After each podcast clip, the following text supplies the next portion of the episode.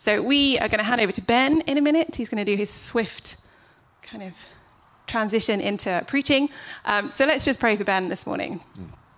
Father God, I thank you so much for Vintage and for everyone that you've called to be here. And we thank you so much for Ben. And I pray that you would use his word and his planning and what he's going to say to speak so powerfully to us today. Holy Spirit, come, open our ears, open our eyes, and open our heart to hear from you today.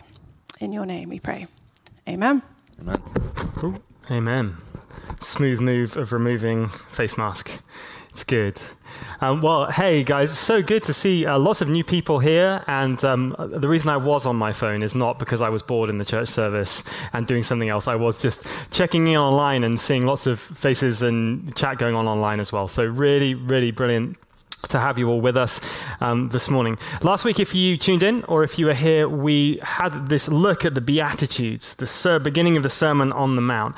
And we looked at this very radical transformational moment when Jesus starts to talk about a heart attitude, not of superiority or arrogance or pride, but actually of humility.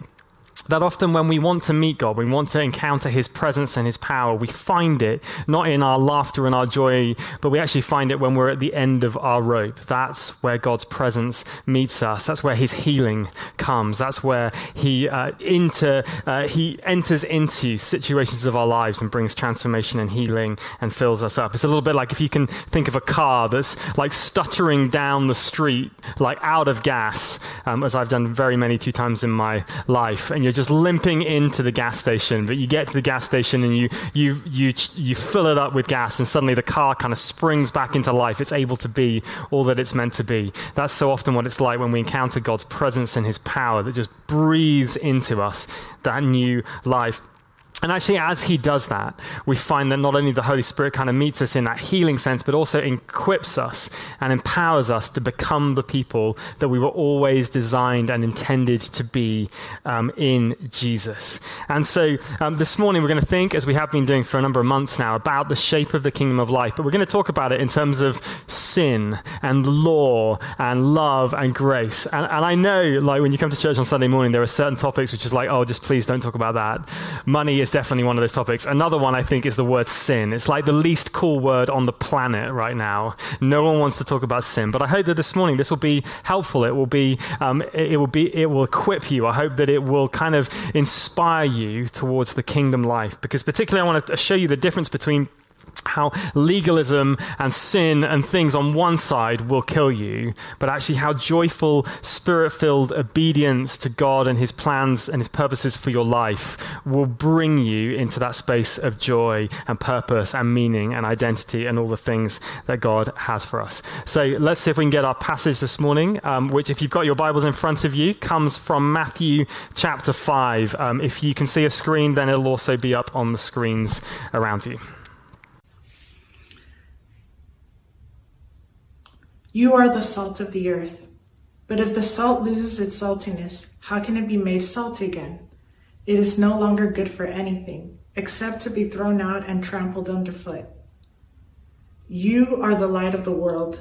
A town built on a hill cannot be hidden. Neither do people light a lamp and put it under a bowl. Instead, they put it on its stand, and it gives light to everyone in the house. In the same way, let your light shine before others, that they may see your good deeds and glorify your Father in heaven. Do not think that I have come to abolish the law or the prophets. I have not come to abolish them, but to fulfill them. For truly I tell you, until heaven and earth disappear, not the smallest letter, not the least stroke of a pen, will by any means disappear from the law until everything is accomplished. Therefore, anyone who sets aside one of the least of these commands and teaches others accordingly will be called least in the kingdom of heaven, but whoever practices and teaches these commands will be called great in the kingdom of heaven. For I tell you that unless your righteousness surpasses that of the Pharisees and the teachers of the law, you will certainly not enter the kingdom of heaven. Matthew 5:13 through 20. Fantastic. Thank you for that. So out of this kind of very humble beginnings, this very humble start, suddenly Jesus says these words to this group of people, the meek, the humble, the poor in spirit. He says, you are the salt of the earth. You are the light of the world. Now that kind of seems to me at least like a very strange thing that you would say to people like that, but there is this kind of sense that Jesus is saying there is a way to be alive, there is a way to be a human being on earth that actually will change the world around you, that will point to the kingdom of God. Now, the context which Jesus is speaking in is like a very, very legalistic Jewish context. There were laws in Israel for all sorts of things. There were ceremonial laws, there were moral laws, there were civil laws, and some of the laws were to do with faith and religion and God. Some of the laws were actually about the nation of Israel. But within that context, what had happened is that the Pharisees had taken some of these laws and that they had radically distorted them into their favor. They had perverted them, they had changed them. They basically made them a lot easier for them to fulfill so they could do anything they wanted to. And at the same time, they'd use them as this kind of stick to beat people. So if you were like 1 inch to the right side of the law, you were fine. But if you were 1 inch to the wrong side of the law, God clearly hated you. It was a bit like this, just see if this works. Okay, so 210 freeway. Anyone, guys know where the 210 is? Yep, everyone clearly here knows where the 210 is. If you're online and you're tuning in from somewhere else, the 210 is the very large bit of concrete that runs straight the way through the middle of Pasadena. It's like a 57-lane highway, or at least it feels like it to me. And it's normally, no one's moving on it either, but they are at the moment because of COVID. Right, what is the speed limit on the 210 freeway? Anyone? 65 miles an hour in a car, okay. Now, this is church, Sunday morning, confession time, okay. Who here has never been faster than 65 on the 210? Hands up. For the record, people online, I don't think there was one hand that went up in the whole room. If there was, sorry, I missed it. Okay. Maybe what we think is, I'm going to drive as fast as I think is safe, or probably, for a few of us at least, I'm going to drive as fast as I can, but until I think I'm going to get pulled over by a cop and given a ticket, right? Okay, we kind of interpret the law the way we want to interpret it. But out of all of you who didn't put your hands up a minute ago, how many of you secretly get really quite angry at other motorists who break other motoring laws that you think are really important? Hands up. Yeah, that's me, absolutely. So we choose the laws that we want, we bend the laws that we want, and then we get cross when other people don't obey the laws. That's exactly what the Pharisees had done with all of these different laws. And it basically meant it was just a complete mess. Now, inside this context, Jesus is writing, speaking to these people and trying to give them a better perspective, a better understanding of what the law is and what it's for. Now, people would have said of Jesus, like, oh, wow, is he this revolutionary? Is he going to be the guy who's going to get rid of the law altogether? When actually Jesus comes in and straight away, he says, no, actually, I did not come to get rid of the law. That isn't the point of what I'm doing. Now, he's not really speaking about kind of ceremonial laws. He's not really talking about kind of worship laws. He's talking about things like the Ten Commandments, the moral laws of God. So there's actually nothing wrong with the laws of God. Why? Because they're the laws of God, because he spoke them into being. But we have to understand them and what they do and what they don't do in the wrong way.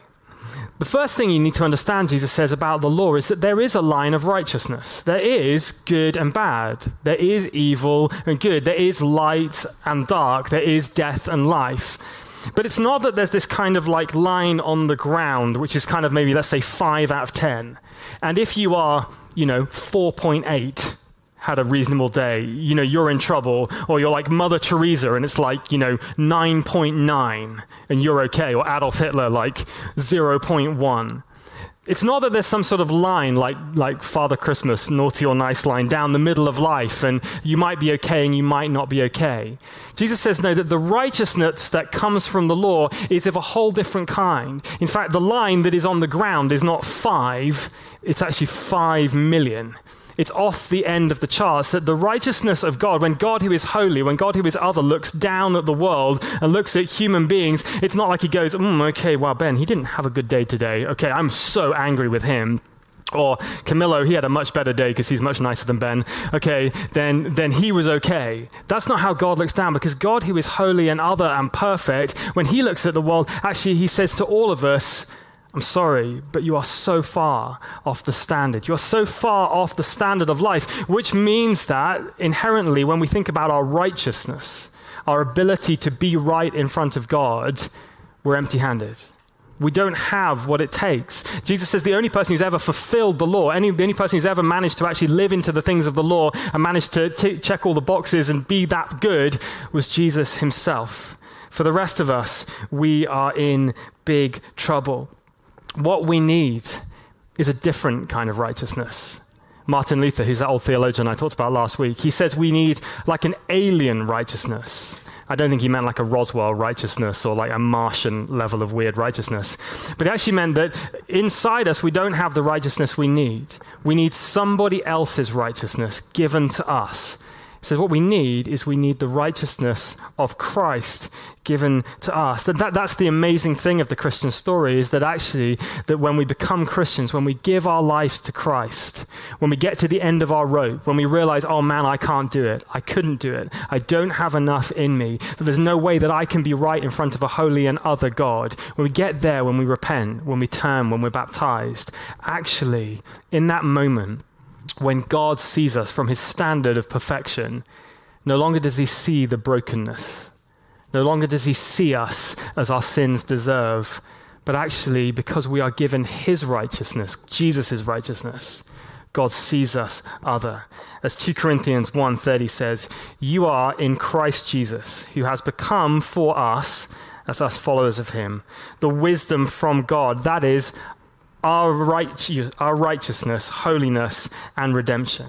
That what God gives to us is a righteousness that we don't have by ourselves. You know, you and I, if we were left to our own devices, if we thought that we could figure this whole life thing out on our own, we'd be absolutely screwed in front of God. But the amazing thing is that God has made us right in Christ. And for me, that's incredibly good news because it means when I come to church on Sunday morning, I don't have to go, okay, yeah, that was a 3.1. I'm screwed. It means actually when I get in front of God, when I come into his presence, I realize that he loves me. He knows me. He's forgiven me. He sees me as I am, as if I was righteous and not as my sins deserve. But then, of course, right, it raises this question, like, how do you live on earth? If God just sees us as great and fantastic and like we've got our good relationship with God, we're going to heaven one day, absolutely brilliant. It's like life, just one fantastic wild party where you just kind of live into all the kind of worst things that you can possibly think of to have a wild ride before you get to heaven. Well, Jesus says no. He says no for a number of reasons. One is because what is over here, this righteousness, this way of being, it's not just about some sort of checkbox exercise. It's also the very way that you are to find life. This is where hope is. This is where love is. This is the wonderful good things of the kingdom of God, as opposed to, on the other end, the things of darkness, the things of brokenness, the things that will cause you pain and cause others pain. But it's also, as Jesus says, this is the way, by living into the things of the kingdom, that the world knows who God is. So like, you know, you've got neighbors, I've got neighbors, work colleagues, all those kind of people. And we often think, right, well, how are they going to know about Jesus? Like, who is going to tell them about Jesus? And we think, well, maybe one day they might just pick up a Bible and that would be superb, wouldn't it? And they'll just read it for themselves. Like, maybe they will. One day they're going to have like a dream and suddenly have this epiphany and like they'll meet the Holy Spirit in a dream and they'll want to come to church and Alpha and those kind of things. Like, maybe they will, but they probably won't, all of them. Actually, when Jesus says you are the light of the world, what he's actually saying is that people will see in the church something that's different. That the whole point of who we are is supposed to reflect a different kingdom, a different way of being. And Jesus gives us these 6 different ways of contrasting the things of brokenness and darkness to the things of the kingdom. Now, I'll just be honest with you, they're heavy, right? This is Sunday morning. It's a bit hot out here. You might not like all of these, and I haven't got time to go into great detail, but I want to kind of try and show you the difference between darkness and light. Okay, so in your Bibles, verse 21.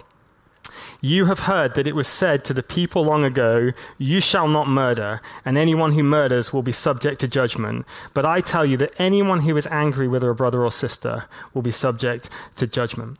Now, see, what the Pharisees wanted to do was say this, like basically, right, back on the 210, you're driving down the 210, somebody cuts you off, flicks up the middle finger, like really obnoxious, you get super angry, you drive them off the road, you pull them out of the car, you beat them up, but you don't kill them. And basically the Pharisees would say, you did nothing wrong. Like totally okay because nobody died. You did the right thing. And Jesus is saying, is this the standard of love that you have drawn on the ground? Is this where the kingdom of God is? And he says, absolutely not. Like, the kingdom of God is over here. The question is not whether or not you killed the guy. The question is, why do you have anger in your heart? Why were you cross? Why did you call him racha, which basically is the word idiot? It's like, why did you start shouting and screaming? Why is inside your head and your heart, why are you seeing red? Why is it that you're so full of bitterness and envy and anger? So much so that Jesus says, if you get to church on a Sunday morning, Saturday in Jewish culture, if you go to the temple and you are angry and you are cross with someone else, what you need to do is you need to take your gift, the offering that you brought, you need to lay it down, and you just need to go home. And you need to go and deal with your anger. You need to go and have it out with that person. Because unforgiveness, brokenness will kill you. It's not just the standard of righteousness, it's where life is. And if you're in this place of darkness and hatred and anger, then you're going to die from it. Like they always say, don't they? Unforgiveness is like having a vial of poison, pouring it, and then instead of giving it to your enemy, just drinking it. And drinking it, and drinking it again. The standard of love is to settle matters quickly. And then he goes on into verse 27, and he says, you've heard it was said, don't commit adultery, but I tell you, anyone who looks at a woman lustfully has already committed adultery with her in his heart. See, I told you it was going to be cheery this morning. Like the Pharisees said, right? You can do anything you want as long as you don't sleep with someone else's wife. As that famous political line goes, I did not have sexual relations with that woman, right? That is not the standard of love, Jesus says. What's the standard of love? The standard of love is that when you married someone, you said that you were going to commit to mean that the rest of your life, your sexual fulfillment, which is wonderful and of God, is going to be found in that person, whether it's going well or it's going badly. Which means, Jesus says, that if there's anything in your life that is dragging you towards darkness, actually, you've got to cut it out. You've got to get rid of it, even if it seems like a very small thing, like whether it's, late at night, like on the internet, just lonely, bored, tired, frustrated, whatever it is. You've got to cut it out. Whether it's like you're walking down the street, and this beautiful person coming the other way, and your head's turning, you find yourself like in this land of fantasy and imagination. You've got to get rid of it. Whether it's like, whatever it is, you've got to cut it out, Jesus says, because it will take you to darkness and it will kill you. If you've ever spoken to somebody whose marriage has ended because of unfaithfulness, well, I've never met a person who said, I woke up in the morning, I was so happy, I was having such a good day, I got in the line at Starbucks with my face mask on, I saw another beautiful person with a face mask on, 5 minutes later, like James Bond, we were in bed together. Right? That doesn't happen.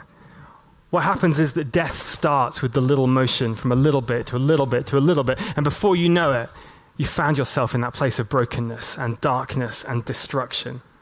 The standard of love is faithfulness and commitment to the end. Jesus talks about divorce, and please hear me correctly. Don't hear what I'm not saying. Please know that divorce is complicated and it's messy and it's difficult and there's always so much going on. And if you want to talk about it, if this is your present reality, then I would love to talk to you about it and pray for God's love and to minister to you. But what the Pharisees had said was, basically, if you wake up in the morning and you basically have had enough of your wife, you wake up and you look and you go, nah, I'm done, then all you have to do is basically write a little certificate, a little bit of paper, certificate of divorce, here you go, get out of my house.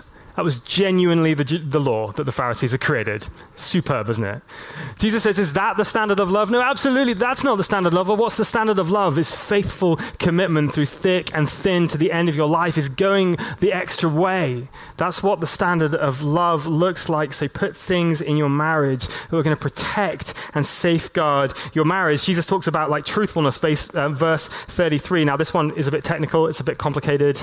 You need to know a little bit of Jewish context to know this, and I've only got a minute, but it basically was like this. The Pharisees said, we could promise stuff, but at the same time, if we had our fingers crossed behind our back, it was like we used a certain combination of swearing on this thing or not this thing, then basically it was a technicality and we could get out of that thing, right? So basically, you park in the parking meter in Old Town, you pay for 15 minutes parking, you turn up 27 minutes later, you got a ticket, and you get angry and cross, and you go, I'm not paying that ticket. So then you go through this whole next 6 months of your life trying to argue with the city of Pasadena that actually the sign was not correct, or that you weren't quite parked where you said it was, or there was some sort of little loophole that you can get out of. Jesus says, is this the standard of truth?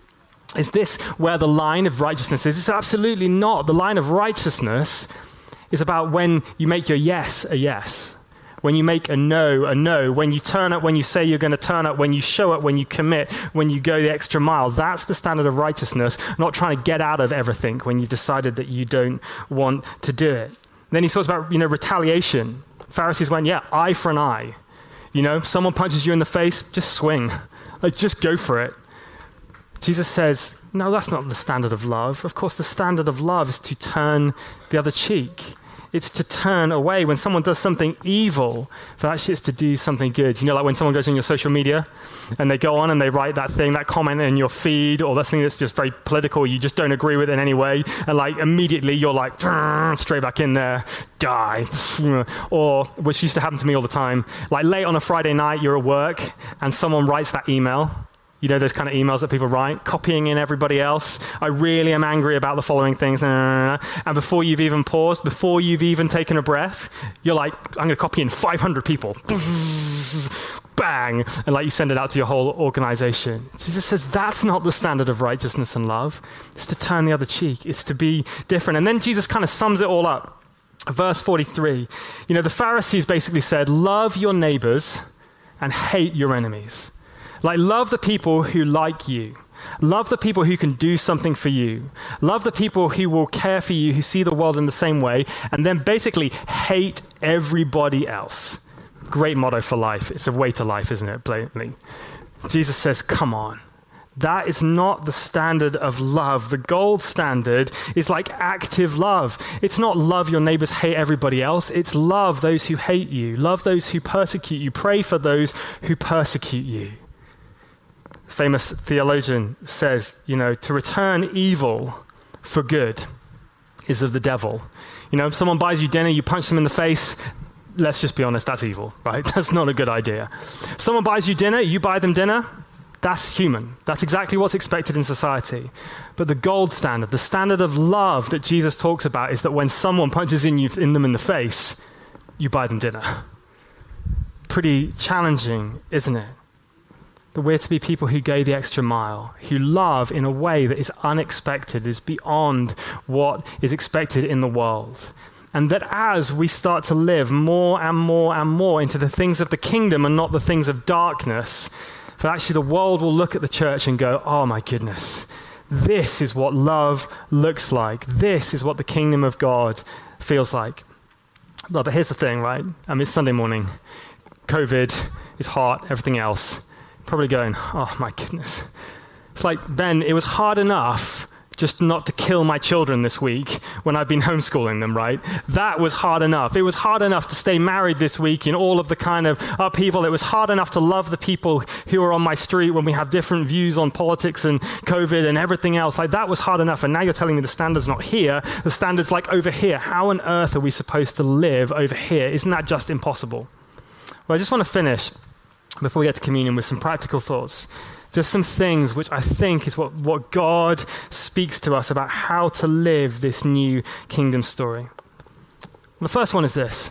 We actually have to recognize and come back all the time to the reality that we have nothing without Jesus. If you think in any respect that with a bit of coaching, you can get from here to living some amazing life of love, I think you will die from it. Legalism will kill you. If there's anything in you that says, God will only love me if I can get somewhere over there, then you are in big trouble because you won't manage it on your own. Coming to the end of your rope, being spiritually poor, as we talked about last week, it means coming back daily to the cross of Jesus Christ. It's to recognize that without him, we are screwed, but in him, we have a new beginning. Every day, a new start. We are forgiven. We are free. We get to try again and go again. The second thing is that we need to be people who are filled regularly, constantly with the Holy Spirit. I don't know about you, but I don't have within me all that I need to make great choices all the time. I made bad choices a lot at the time. But the prophet Ezekiel says that actually one of the things that the kingdom comes to do, Ezekiel 36:27, I'll put my spirit in you and I will move you to follow my decrees, and then you will be careful to keep my laws. But what's one of the things that the Holy Spirit brings in our life is that transformation so that we can live the different story. And then the final thing is that actually we need to learn to live well in community. Like one of the things I love about this church, I love about being here with you, is that actually we're a family, which means that we actually have to learn how to do this story of like sin and brokenness and journeying towards righteousness well together. I'm so grateful that Matt, who's low over there, and Kirby is over here, we've been planning this week, and we're going to start some men's groups. 1 hour a week, just to get online, just to be together for an hour early in the morning or whatever time they turn out to be, and just to talk, just to pray for each other, just to share the things that we're struggling with in a confined, in a totally confidential space, and encourage each other. And if you'd like to be part of one of those, like Matt and Kirby, they'd love to talk to you. If you're a lady and you'd like to start one of those groups for ladies, I'd love to talk to you. Not because I want to be in it, but because it would be great. You know, this is what it means to be a community of people together. But the promise of God is that as we start to live a different story, we will look less and less like darkness. We will look less and less like the world. We will look less and less like brokenness and sinfulness and selfishness and trying to get our own way. And we will start to look more and more like the salt of the earth, like the light of the world. And that's God's promise to you. And I don't know about you, but that's what I need. That's what I want. That's my prayer for us at Vintage Pasadena, is that we would be those kind of people, that step by step we would put to death the things of darkness and we would live more and more into the things of the kingdom of earth. So I don't know if you're up for that. If not, it's not too late to run out the door. But if you are up for it, let me pray, and then we're going to come to communion.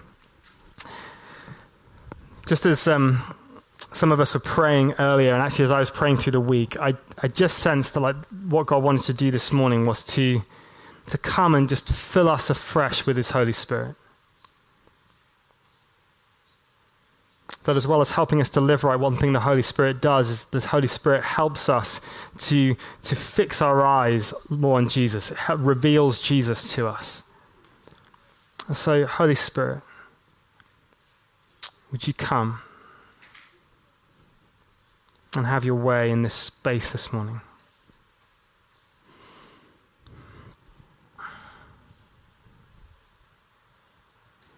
Just where you are in all the things of the morning, all the emotions, however you're feeling. You might want to just hold out your hands if you want to. It's just a way of saying, God, I'm here and I'm available.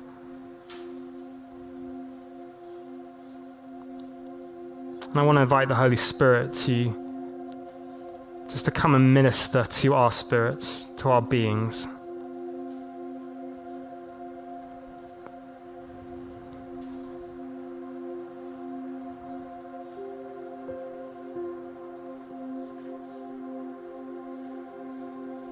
Father, where we feel like failures,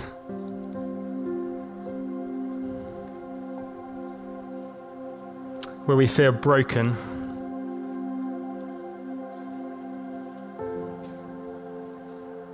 where we feel like we've let ourselves down, let you down, let other people down, just right now, God, as we confess those things before you, would you just come and pour out that forgiveness into our lives again?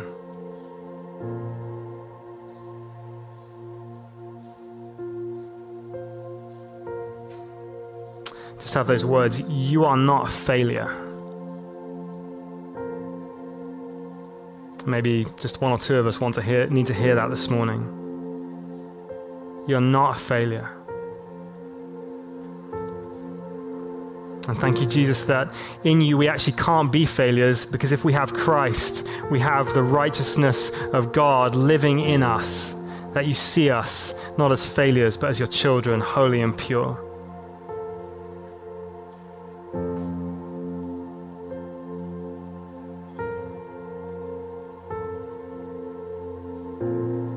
But Lord, we also invite you into those spaces in our lives which are broken, into those places of darkness.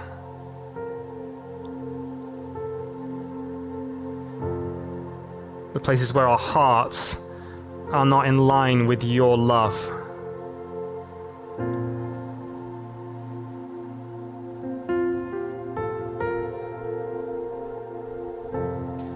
Just as the breeze blows gently through here, Holy Spirit, would you just blow gently through our lives?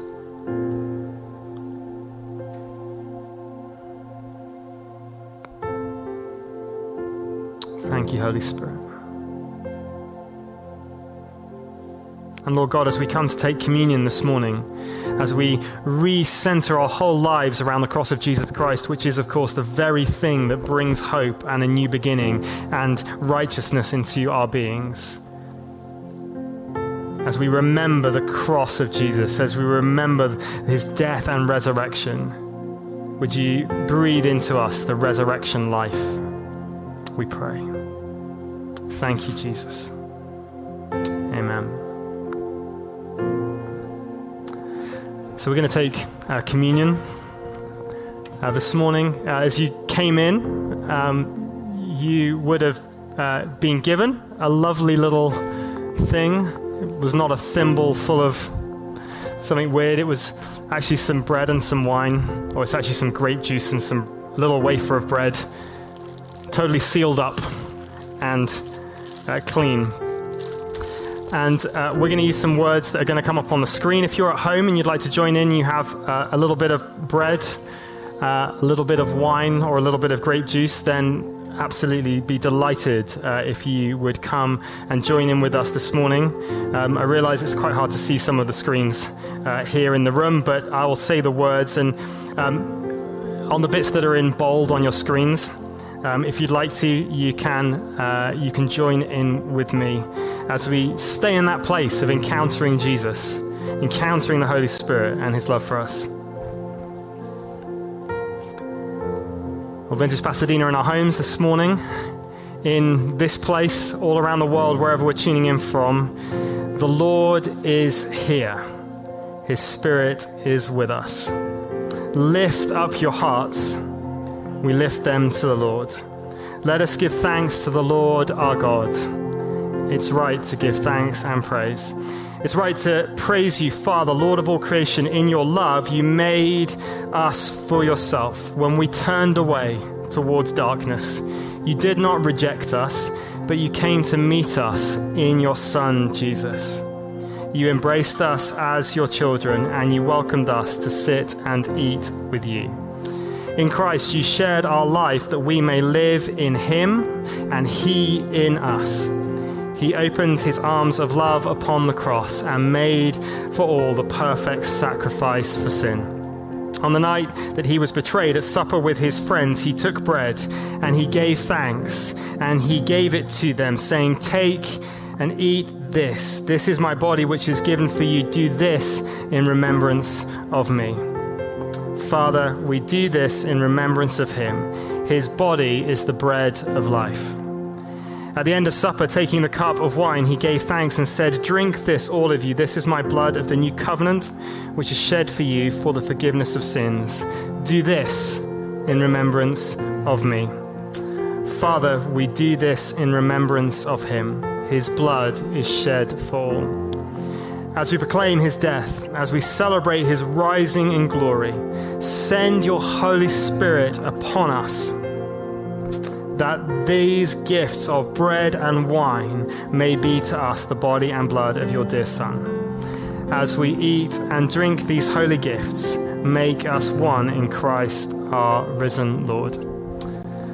So as you have some bread and wine, you might just want to take that where you are. And as you do, just remember that sacrifice of Jesus made for you, which changes everything about who you are and about your future, about how God sees you.